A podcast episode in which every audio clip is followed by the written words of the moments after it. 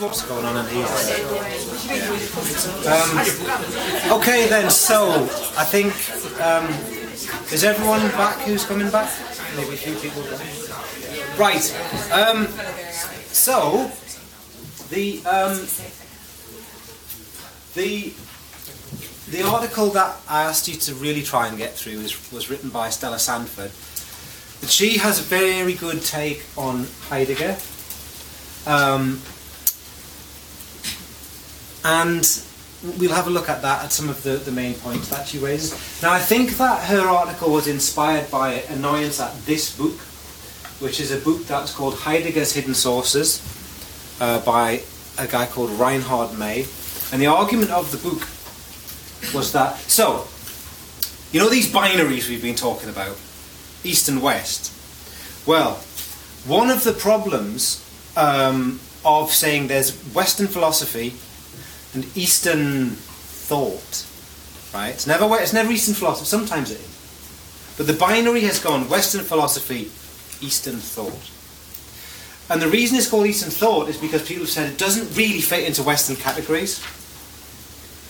And one of the things that um, Stella Sandford points out is that the very notion of philosophy has been an ever, like Western philosophy, has been an, uh, a kind of ongoing narrowing of that concept, the professionalizing of the concept of philosophy, that excludes everything else from it, that doesn't quite fit into its disciplinary frames. So, it's all right. Um, one of the one of the first points that, but she actually makes it last. She makes it towards the end of the article. Is that the very binary again? So here's the trick. Here's the thing. Look for the binary and think: Is that a binary? There's always a binary somewhere. Even when people say there isn't a binary, there's, there's probably a binary. Um, as soon as you go Western philosophy, East Asian thought, you've said that it's that's not philosophy. What, what's the history of that distinction? Stella Sandford says the history of that distinction is one that was invented by uh, Western thinkers who kind of didn't want to bother with that too much and drew a line and went, that's not going to deal with that. But what people have noticed over the decades is that Western philosophical styles um, really struggled with the concept of being. I'll say a little bit about being, capital B, being. What is being? And that Heidegger's approach was actually similar to kind of Taoist thinking and Buddhist thinking. In that Heidegger talks about the way, this way, that way, the way of this, the way of that, the way of the West, the way. Which and, and, and way is a translation of Tao, which means well, does it mean the way? Right? It's the way of things, the way of the world, the way of the universe, right? The way of time, the way. Of... So Heidegger talked a lot about this. So people have kind of gone, oh, that's a bit like that. Heidegger's a bit like Chinese philosophy, and then they've written books like this, going, it's amazing. And Reinhard May argues that essentially Heidegger nicked all of his best ideas from East Asian philosophy and then tried to cover it over. And Stella Sandford says, no, it doesn't. It's more complicated than that. It doesn't do that. Heidegger, Heidegger's relationship with Japan was well known, and I mentioned this uh, earlier on in the module.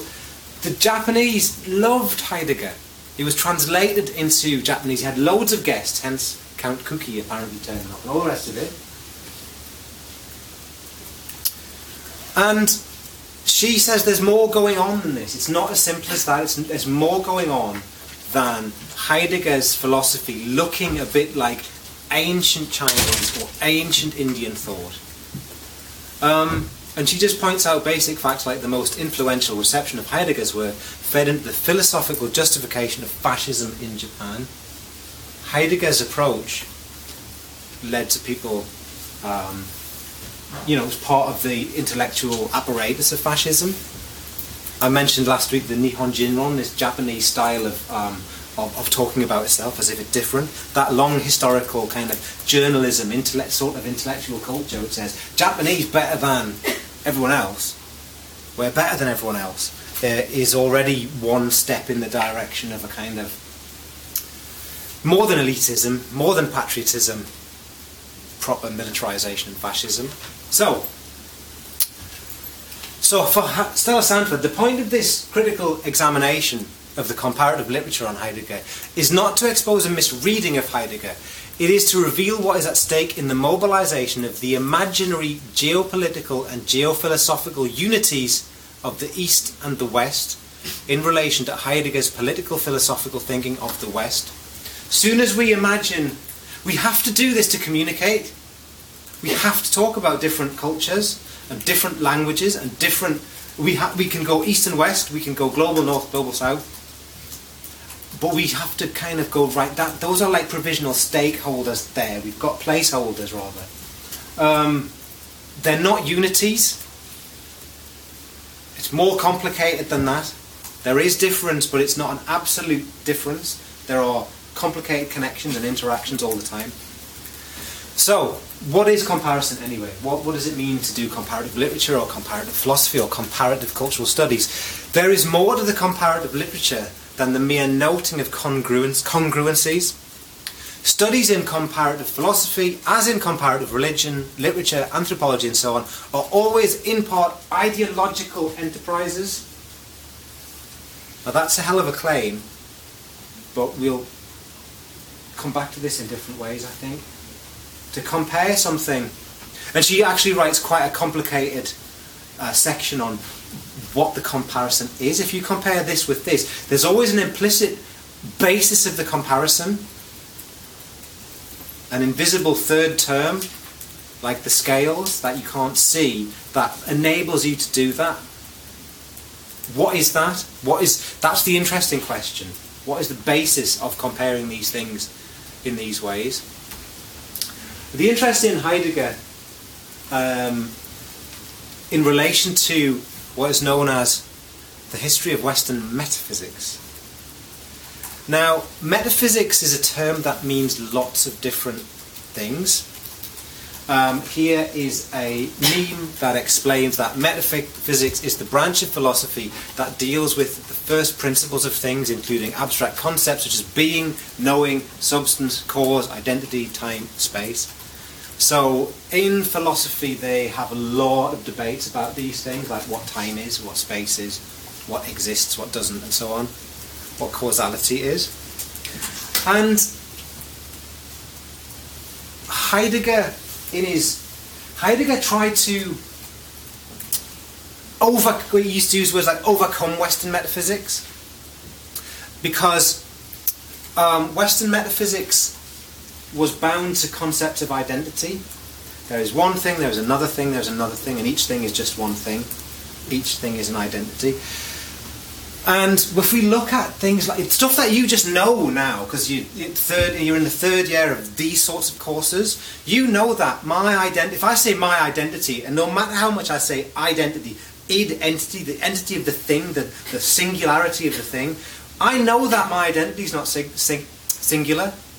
My identity is an incredibly complex construct of histories and influences and identifications, disidentifications, right? So we know that identity is not unitary. We know that. And the identity of a thing is not unitary. You know, an artwork or a signifier. Draw a swastika somewhere. Oh my god, Nazis. Put it on the outside of a temple in, in East Asia. It's just like it's just a Buddhist symbol, isn't it? Right? It's more complicated than that. There's not just one identity to the swastika that the Nazis thought was really cool and they adopted it as their image. Um, so the overcoming of Western metaphysics, Heidegger's was to talk about ways, ways, paths, talk about clearings, and it all sounds often a little bit Taoist. So people like Reinhard May have gone, wow, there's this sort of similarity. The way to escape Western metaphysics, Western philosophy, is to turn east. And you would, there was a time when you would see articles written and book chapters written that like there was a, a, an article called um, "Modern China and the Postmodern West," which argued explicitly, it was by someone I think called David Hall, that argued that if you look at Chinese philosophy, it's the appropriate philosophy for postmodern capitalism. So like it's our postmodern, the postmodern West is finally catching up with the modern and pre-modern East was the argument. So we already have an Orientalist structure going on here. But the interesting thing about the history of that article is that it was it was gathered into a book called something like it was some kind of anthology on philosophy. And I got the first edition of it. Oh, and then later on, I went back to look again, and they, they cut it out of the next editions because they were like, actually, it's a bit embarrassing now when we've actually started to think about that because it's it's Orientalist and it's a it's a weak argument. But people at time have gone, ooh, that's a bit like that. So I wonder if um, this is a stage that, that, that has been gone through quite commonly across um, people's lives, across disciplines, across the 20th century. So the question of what is metaphysics is the, is the Western question, and it's a question of being, of time, of identity, of place.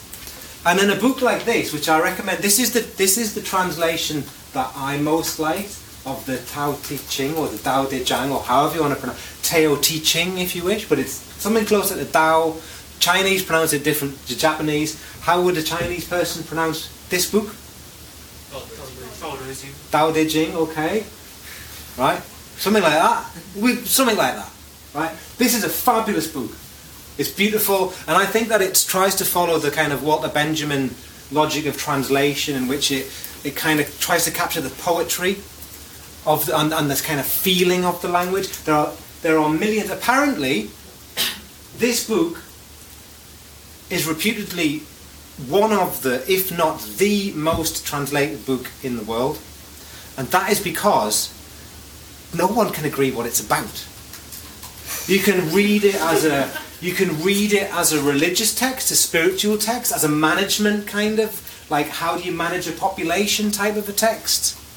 You can read it as pop psychology. You can read the fact that it's so difficult to pin down a signified like what does that mean calls out for translation. So this is aligned with what Jacques Derrida um, talks about with translation. Derrida argues that Derrida, so Jacques Derrida deconstruction. He says things like translation is impossible, but that very impossibility is what generates more translation. So you might look at that and, you know, maybe I'm an expert in Chinese language and Chinese history and I've read the, the original characters and I've read the, and I'm going, okay. And then I read this translation and go, nah, I could do better than that. I think I want to capture something else. So you bring your own subjective position into it. And that's the nature of any reading. That's why Roland Barthes and people like that were always like, reading is just rewriting. It's just writing. You're constructing an interpretation. So Heidegger's thought was going in this direction, and you have the postmodernists and post-Marxists all kind of going in this direction, explicitly or, or implicitly. Um, and people would often. This was really interesting to me. So a few years ago, I say a few years ago, long time ago, broke my ankle, right? Broke my ankle, couldn't walk. I dislocated my foot. I broke my ankle. I was just bedridden, and bored out of my skull. So I decided, I was like, actually, the rationale, the, the rationale went like this. It's like, in my, in the before times, I would spend probably two hours a day doing Chinese martial arts. I can't do that at the moment. I think I learned Chinese. So I, on, I, I downloaded loads of courses, and I was really surprised that what you what, all I knew before that was like Heidegger stuff written about Chinese, and they said things like the problem with Western philosophy is that all of its problems are organized linguistically. European, the European verb to be, which we, you know, all the European languages have got one. Some have got two. Greedy Spanish, we'll have two verbs to be, right? Um, that are slightly different from each other. Um, they said that in Chinese, the verb to be doesn't. There isn't one, or it's not doesn't have that big deal of status. So, like, um, but on my first lesson, I was like, there is a bloody verb to be. It's true, right? Like, right, right? Yeah. Like, like ni shi and ma, right? And I said ha shi right? Yes. And you go, yeah, yeah, yeah, yeah, that's obvious. That's obvious. And and there's a sure, right? And it's like. Um, so like zhu shu shenme, that's what is that? Ta zhu shu zhu shu shu, right? And then these lines tell you, but sure, it's the verb to be. So this is very frustrating now because learning this, I'm like, hang on a minute, there is a bloody verb to be in Chinese. But all this stuff that I'd read about, about the different European languages place the verb to be. The argument is this. In European languages, the verb to be is so central and it's like a lodestone that anchors everything. And you kind of you ask questions like, what is that? What is? And that's a hugely apparently, according to people who know more about this than me, the thing that's kind of been like the gravitational pull of European philosophy, whereas it hasn't been the gravitational pull of East Asian philosophy. So, escaping from this question, reframing this, stopping thinking about being, has been a part of Western philosophy in the 20th century, moving more to ideas of flow and transition and constant change, ways of change. Like the I Ching is the book of changes. Change, change, everything changes yin and yang, one thing flips to the other, with a, with a right? Okay? So Heidegger and the Overland. The same thing that, from the traditional Western philosoph- philosophical perspective, writes China out of the history of philosophy, assures its entry into that same history from the equ- equally but differently Western Heideggerian perspective of the overcoming of Western metaphysics. Stru- this structure of internality besets the comparative literature, that is, its alleged East West dialogue conducted from the point of view and according to the preoccupations of the West, here, the overcoming of Western metaphysics, is primarily a dialogue of the West with itself. So, Stella Sandford argues that China, in this example, but East Asian, non European thought, has been called not philosophy because of a, the drawing of a differential, the drawing of a line between, this is philosophy, that's not. And so it's written out of philosophy.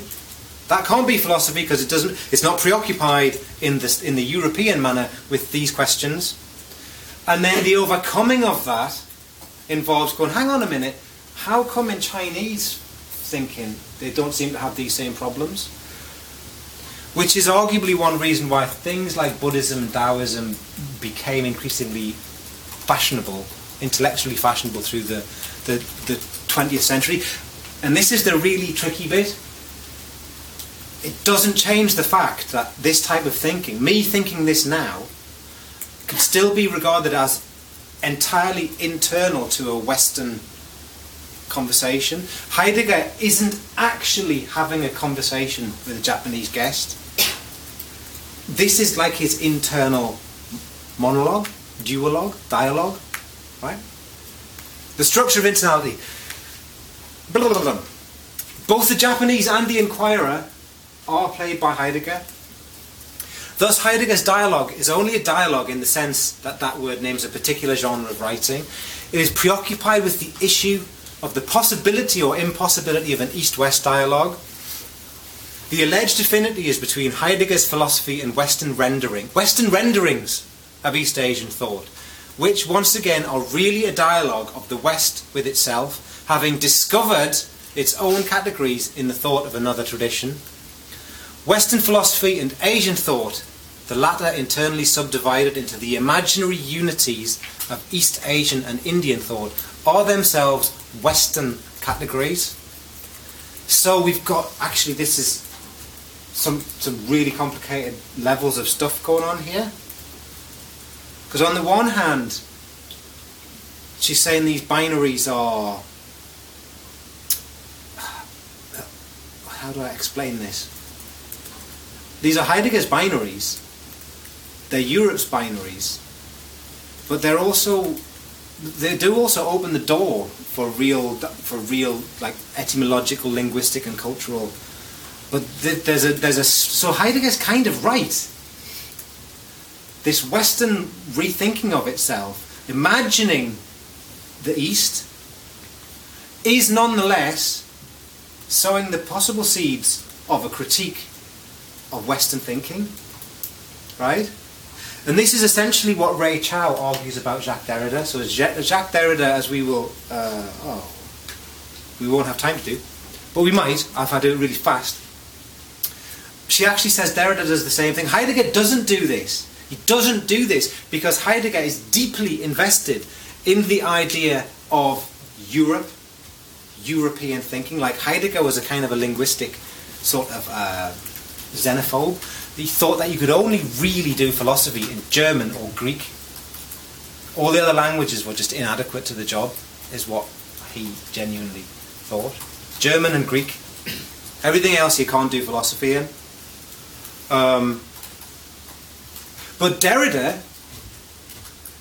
who thinks in the same sort of structures, is very interested in critiquing Europe and, and be doing more that kind of a, what became post-colonial studies, where you might not necessarily know anything about the other, but you do know there is difference, which means that you know that the Western tradition is a construct and can be different and can be changed, can be challenged rather than sort of fetishized. So Heidegger makes an articulation of the category of the West central to his philosophical concerns. These aspects of Heidegger's work must be among the most embarrassing paragraphs for his uh, sympathetic readers, second only but intimately related to his enthusiasm for German National Socialism. In this bizarre, arbitrary linguistic nationalism, it's impossible not to see a relationship between Heidegger's conception of Western philosophy and his politics. So Heidegger's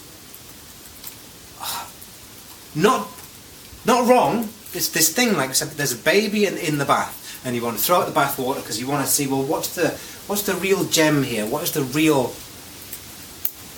value in Heidegger's thinking? There is some value in it, but he maintains these unities and goes there's the West, Germany, and there's the East, China, and the rest, and never the twain shall meet. Like Heidegger just says no, it's not going to happen. Can't do it. Can't do it. Which means Heidegger's saying, I can't understand you and you can't understand me, so we might as well not even really bother, because we're different. Um, which is something we can think about the ramifications of that maybe in our seminars. Um, maybe not. So on the one hand, he's onto the right thing with thinking about cultural difference, cultural translation, what does it mean to say that I understand a concept? I understand iki. Right? What does it mean to say that? If I'm not if I'm not steeped in a in a Japanese culture. And then the, the final piece of reading is um, is Rey Chow. I, am not going to let us have a break. Sorry, mean today because I want to I want to get through. There's some good stuff at the end as well. Um, so Rey Chow, the chapter, I want you to read um, the chapter, the bit, definitely the bit on stereotypes. After that, so it's chapter two, brushes with the other as face, stereotyping and cross-ethnic representation. The first section on stereotypes is very interesting. And Chow is writing ultimately about um, actual actual encounters, the kinds of things that Heidegger would just maybe dismiss as um, inauthentic. And she refers to the work of Fredric Jameson, who you might um, know of as the person who theorised postmodernism. Fredric Jameson has unambiguously and unapologetically affirmed the inevitability of stereotypes as something fundamental to the representation of one group by another. The relationship, this is a quote from Fredric Jameson, this is quoted by Chow. The relationship between groups is, so to speak, unnatural it's the chance external contact between entities which have only an interior and no exterior or external surface, save in this special circumstance in which it is precisely the outer edge of the group that, all the while remaining unrepresentable, brushes against that of the other. Speaking crudely, then, we would have to say that the relationship between groups must always be one of struggle and violence, so Heidegger's position is, is that we, we exist in our cultural bubbles and our encounters with anything outside of that bubble must always be kind of mediated by something that is reductive of the other is reduced. We don't stereotype the people that we know best and that we interact with because we just know them. But as soon as there's an awareness of a shared cultural difference, It's what you notice that becomes the stereotype. That might be an accent. It might be a language. It might be a taste for certain sorts of food. It might be the music. It might be skin colour. It might be hair. It might be height. It might be anything. Could be anything. But that you kind of go, oh, and then you, you can't perceive your own cultural boundaries, but you they they be, have these images of spheres here, and also because Peter Sloterdijk, who I'll talk about next week, uses the image of spheres. We don't notice that we're in these like hamster balls or whatever running round, and it's only when we bump into other people we stereotype them because that's just what happens, right? So she writes that this is uh, again Jameson quoted in the first section of the of the thing. Group loathing mobilizes the classic syndromes of purity and danger and acts out of a kind of defense of the boundaries of the primary group against this threat perceived to be inherent in the other's very existence. Modern racism is one of the most elaborated forms of such group loathing, inflected in the direction of a whole political program it should lead us on to some reflection of the role of the stereotype in all such group or cultural relations, which can virtually, by definition, not do without the stereotypical. For the group, as such, is necessarily an imaginary entity, again, these terms imaginary unities, imaginary entities, in the sense in which no individual mind is able to intuit it concretely. The group must be abstracted or fantasized on the basis of discrete individual contacts and experiences which can never be generalized in anything but abusive fashion.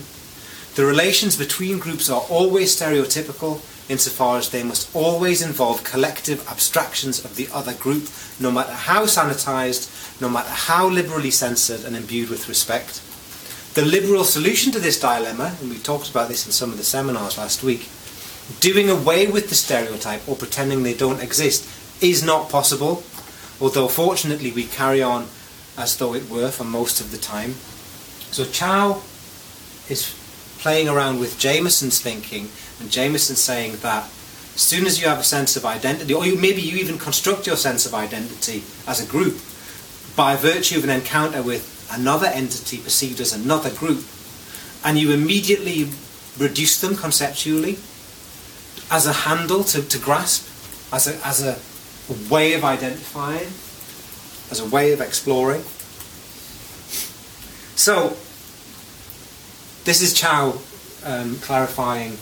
So there, look, I've got we're holding this bubble, this whole other cultural bubble in our hands. Like we can say, you know, now we can go, you know, all Chinese are, uh, all the Germans are, you know, we know this much about Heidegger, we know this much about Germany, therefore all Germans, right? We can do that. Um, and that's just that's she's saying that's just the way it works, right? In other words, the understanding of stereotypes that Jameson has so succinctly delineated, namely that it is a matter of the outer edge of one group brushing against that of another, that it is an encounter between surfaces rather than interiors, cannot really be foreclosed again by the liberalist suggestion that everyone is entitled to her own stereotypes of herself, which others should simply adopt for general use. Once the inevitability of stereotypes, now clarified as relations conducted around exteriors, is understood, the liberalist solution along the lines of cultural entitlement can no longer be a solution. So stereotypes aren't going to go away, and we can't just ask people what stereotypes we would they would prefer of themselves.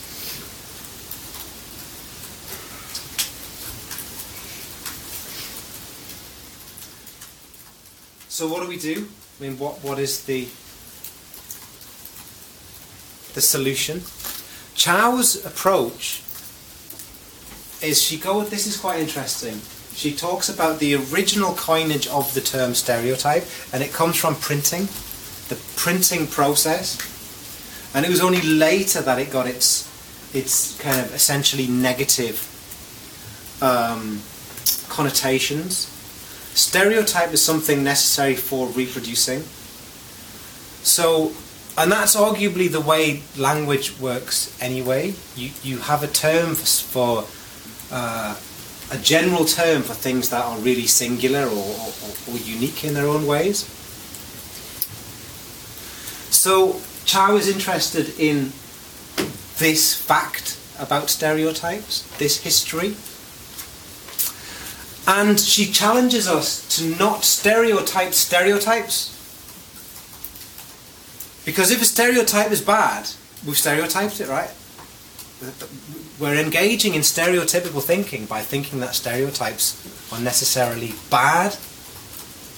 Because, you know, in terms of our own, the, the common thinking that we should have positive stereotypes, positive role models, positive images, positive, positive, positive, and we don't want anything racist or orientalist or sexist or anything like that. We've already acknowledged that there's different sorts of stereotypes when we want to see positive images of X or Y group.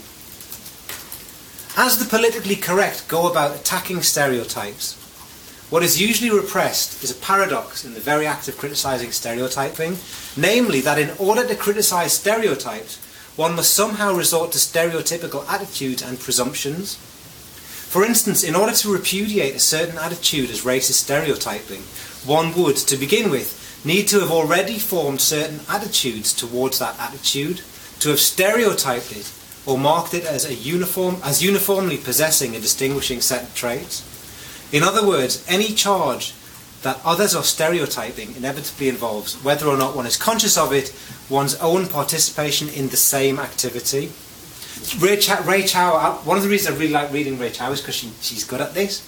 She's really good at pointing out this sort of stuff. Like she she writes, um, there's a, a great um, essay that she wrote called "The Fascist Longings in Our Midst," and she talks about going to these really kind of liberal, politically correct, like conferences in America in the 90s. And anyone who says anything out of line about multicultural, about cultural difference, like anything that doesn't toe the line about cultural difference, would be called a fascist. And she says that's essentially the structure of fascism, not being able to genuinely say anything different. So she'll notice that the celebration of difference has to be done in certain very prescribed ways, and you can't celebrate difference differently you have to fit in. And she talks about the way these kind of power dynamics build up.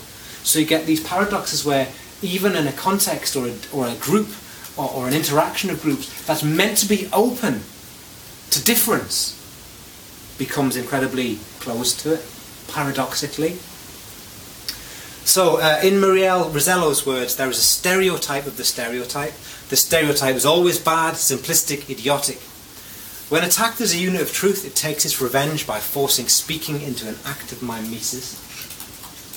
So we're rethinking stereotypes at this stage, okay?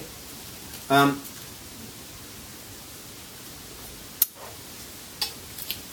and Chow says that the the real interesting thing about stereotypes is not simply that they are mechanically reductive but that they're also creative. Stereotype can be incredibly inventive, so they capture sort of two dimensions of language at once, two dimensions of representation.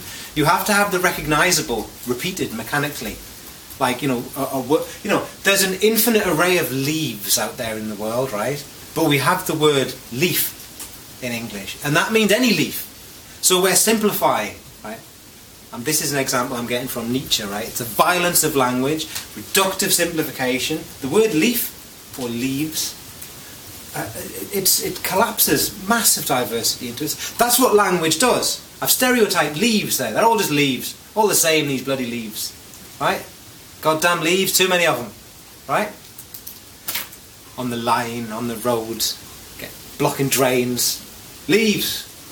So, um, on the one hand, mechanical reproduction, stereotyping them as a problem, or leaves in this case as a problem, but it's also incre- a stereotype is incredibly creative. So this is the most artistic and ingenious part of language, and this is how all language works, perhaps. So the potential and hence danger of stereotypes is that they are able to conflate these two realms of representational truisms the conventional and the formulaic on the one hand, and the creative and the original originating on the other, when for obvious reasons of propriety they ought to be kept separate. So, stereotypes are used politically. We know this. We've seen this. We see this all the time. I mean, one of the, the recent, hopefully recent past, you know, great users of stereotypes was Trump. Uh, to, to demonize specific ethnic groups and specific demographics. And it was just often just lazy, thoughtless racism, xenophobia, and so on. But it had this effect on the world. This is why, and this is why it's a problem. Here, Chow lists lots of different ways that we that we've seen stereotypes being mobilised for political or ideological purposes. So this is a World War II stereotype. That's a that's a hideous caricature of an evil Japanese aggressor. And obviously, who needs to be protected? Women and children, because it's very patriarchal. So come on, men, join the army. Again, another. I think I googled like you know yellow peril stereotype or something like that, and come, came up with images like these. So, racial. This is Chow again. Racial stereotypes are typically deployed as a way to project onto another all the things that are supposedly alien, in the light of an idealized group identity to be guarded in its purity. Such stereotypes of unwelcome others are indeed demons, bad figures to be exorcised. Stereotypes are capable of engendering realities that do not exist. But stereotyping is far more tricky than hitherto thought, because the perception or awareness of stereotypes, that is, at those times when we happen critically to notice such representations, may itself already be following a certain stereotypical pattern. Maybe we only notice some stereotypes sometimes, but we're actually constantly immersed in them, constantly surrounded by them, constantly using them. But at certain times, a discourse becomes politicized along certain lines, and we notice our representations or, or stereotyping another group, and we can't notice all of them all of the time. Maybe, maybe it's impossible to to get that purity that we really want, where we're purely good and we've got a halo and we're great, and when maybe that's just impossible. Maybe, but nonetheless something to be kind of sort. And then um, the Chow writes about. Um, so this is after the stereotype section. Just read the stereotype section. Think about the points raised in it. But basically, she's got a long section on Derrida and grammatology and deconstruction. Uh, Derrida's book of grammatology. It's just like a really rubbish title. Um, it, it, never became grammatology. People start talking about deconstruction instead. I think when Derrida wrote it, he intended people to use the word grammatology for what he did with his analysis of stuff. But uh, people start to talk about um, de- deconstruction instead of grammatology. So Chow writes about Derrida cross ethnic representation is not just a matter of discovering more and newer routes to, to and contact with other cultures, whether by means associated with Christopher Columbus or Bill Gates. Instead, it is a process in which the acceleration and intensification of contacts brought by technology and commerce equal an acceleration and intensification of stereotypes. Stereotypes that, rather than simply being false or incorrect, and hence dismissible, have the potential of effecting changes in entire intellectual climates. The implication here is the world is intensifying, internet, transnationalization, globalization, and that means we have these int- intensified encounters with the other. And one of the effects of this is the intensification and expansion of stereotypes, which will change and they'll have the capacity to change structures of racism or prejudice. Um, so this is a point that I often make. Stuart Hall, who was uh, big figure in cultural studies, he said, when, if you're going to do cultural studies, don't look at a text and go, that's racist, it's bad. That's not racist, it's good. That's sexist, it's bad. That's not sexist, it's good.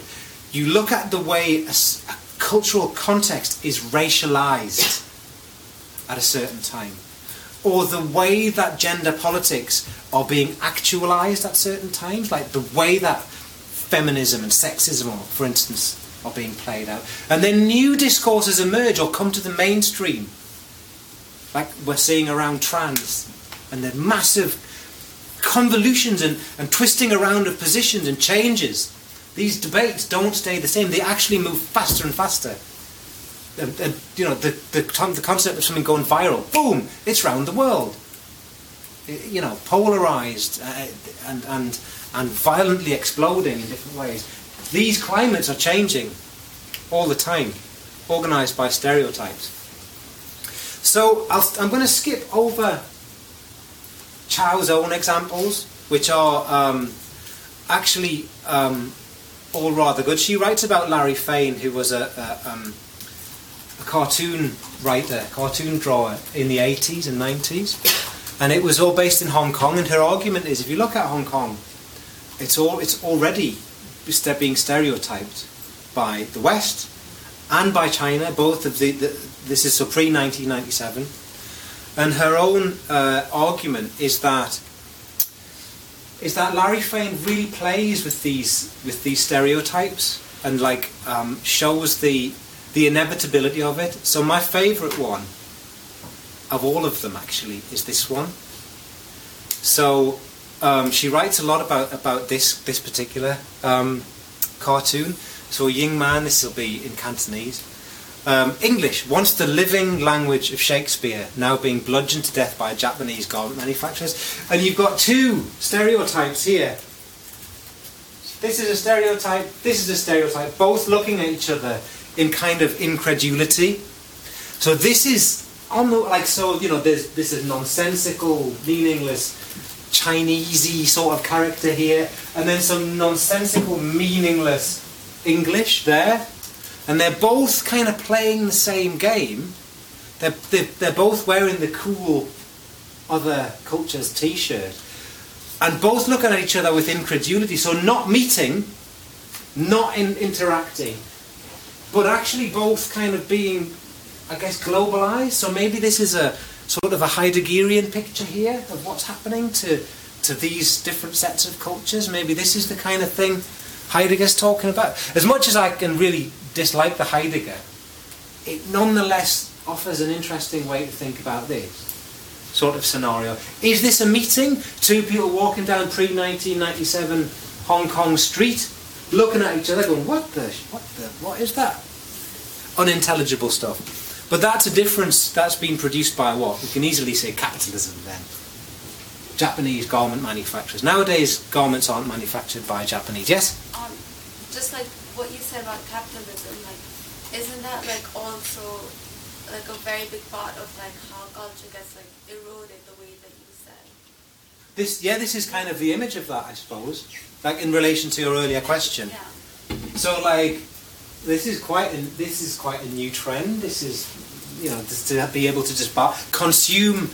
I'm going to say consume in a very casual sense. Consume the shit. Like, it's just shit. It's just stuff. It's just it's, it's just it's just consumption. It's meaningless commodities, and lots of people get very offended by these things. So there's a on the one hand there's a kind of snobby dynamic to it, where you know a friend a friend of mine would scoff when he would there was a fashion a few years ago for people to wear like Che Guevara t-shirts, and it used to really wind him up because he'd read a couple of books about Che Guevara so he like knew the truth of Che Guevara, and people would just wear.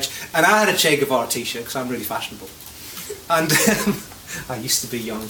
Che Guevara T-shirt with some Spanish stuff on about me being a communist, um, which uh, I didn't, you know. Anyway, I suppose it's all right for you to have one because you read a bit of Marxism. But there's that. There's that.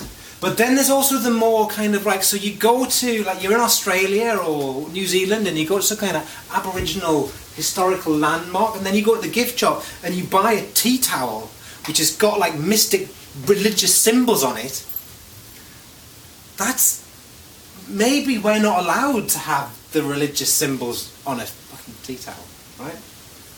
So there's there are so many different dimensions to this. You know, maybe that is really is an abuse it's not just cultural appropriation to put, um, you know, to, to have a, a tea towel with religious symbols on it from another culture. That's because it's not stealing someone else's tea towel. It's abusing someone else's everything, yeah, everything about that. So we can think about the dynamics of that. We've got oh, let's do so five minutes. I mean, look, look, read, skip through Chow's chapter and look at these examples. They're very interesting. Um, and I've done a quick sum up, but I'd rather you just maybe read that uh, later. I want to do one clip to finish with. I've actually, uh, we'll watch the other ones maybe in the seminars. So, have we seen the? Have we seen Goodness Gracious Me? It was a the first real kind of um, uh, Indian Asian television comedy show in Britain in around 2002. It really was, and it was called Goodness Gracious Me, which was essentially uh, a reference to uh, a, an old Peter Sellers song. Goodness gracious me, the comedian Peter Sellers, who would often in the 60s and 70s kind of, you know, brown skin up and play Indian characters and put on the character stereotypical actors. Let's just watch this one. We've only got five minutes. This one is. I hope the volume is up.